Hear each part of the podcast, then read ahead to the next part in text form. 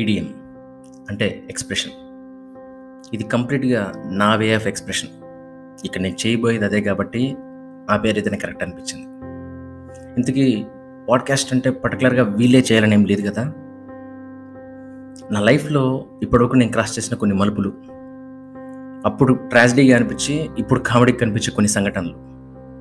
Life మొత్తం గుర్తించుకునేలా నేర్చుకున్న కొన్ని లెసన్స్ చేసిన మిస్టేక్స్ తీసుకునే కొన్ని డెసిషన్స్ నా జర్నీలో నేను కలిసి నన్ను ఇన్స్పైర్ చేసిన కొంతమంది వ్యక్తులు. ఇలా కొన్ని నా లైఫ్ నుంచి ఇంకొన్ని నేను చూసిన లైఫ్స్ నుంచి తెలుసుకున్న విషయాలన్నింటినీ చిన్న చిన్న పాడ్కాస్ట్లో చేయాలనుకుంటున్నాను ఇలా చేయడానికి మెయిన్ రీజన్ ఏంటంటే పర్టికులర్గా ఏం లేదు.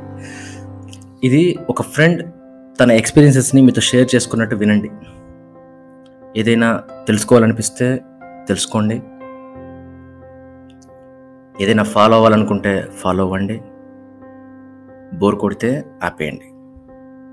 నా పేరు Gnanasagar Dwaraka. This my podcast Dwaraka సీడియం